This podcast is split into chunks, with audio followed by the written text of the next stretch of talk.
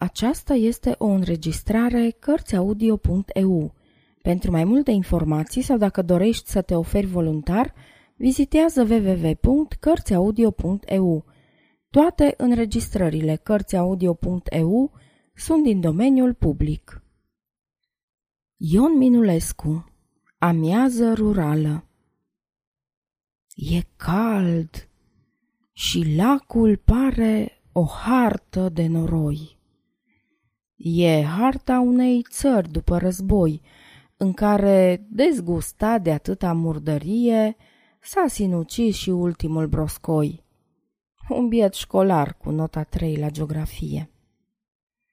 Pe malul lacului, un bou, o vacă, un vițel și un taur recită testamentul nou și poezia veche din clasele primare viitor de aur țara noastră are.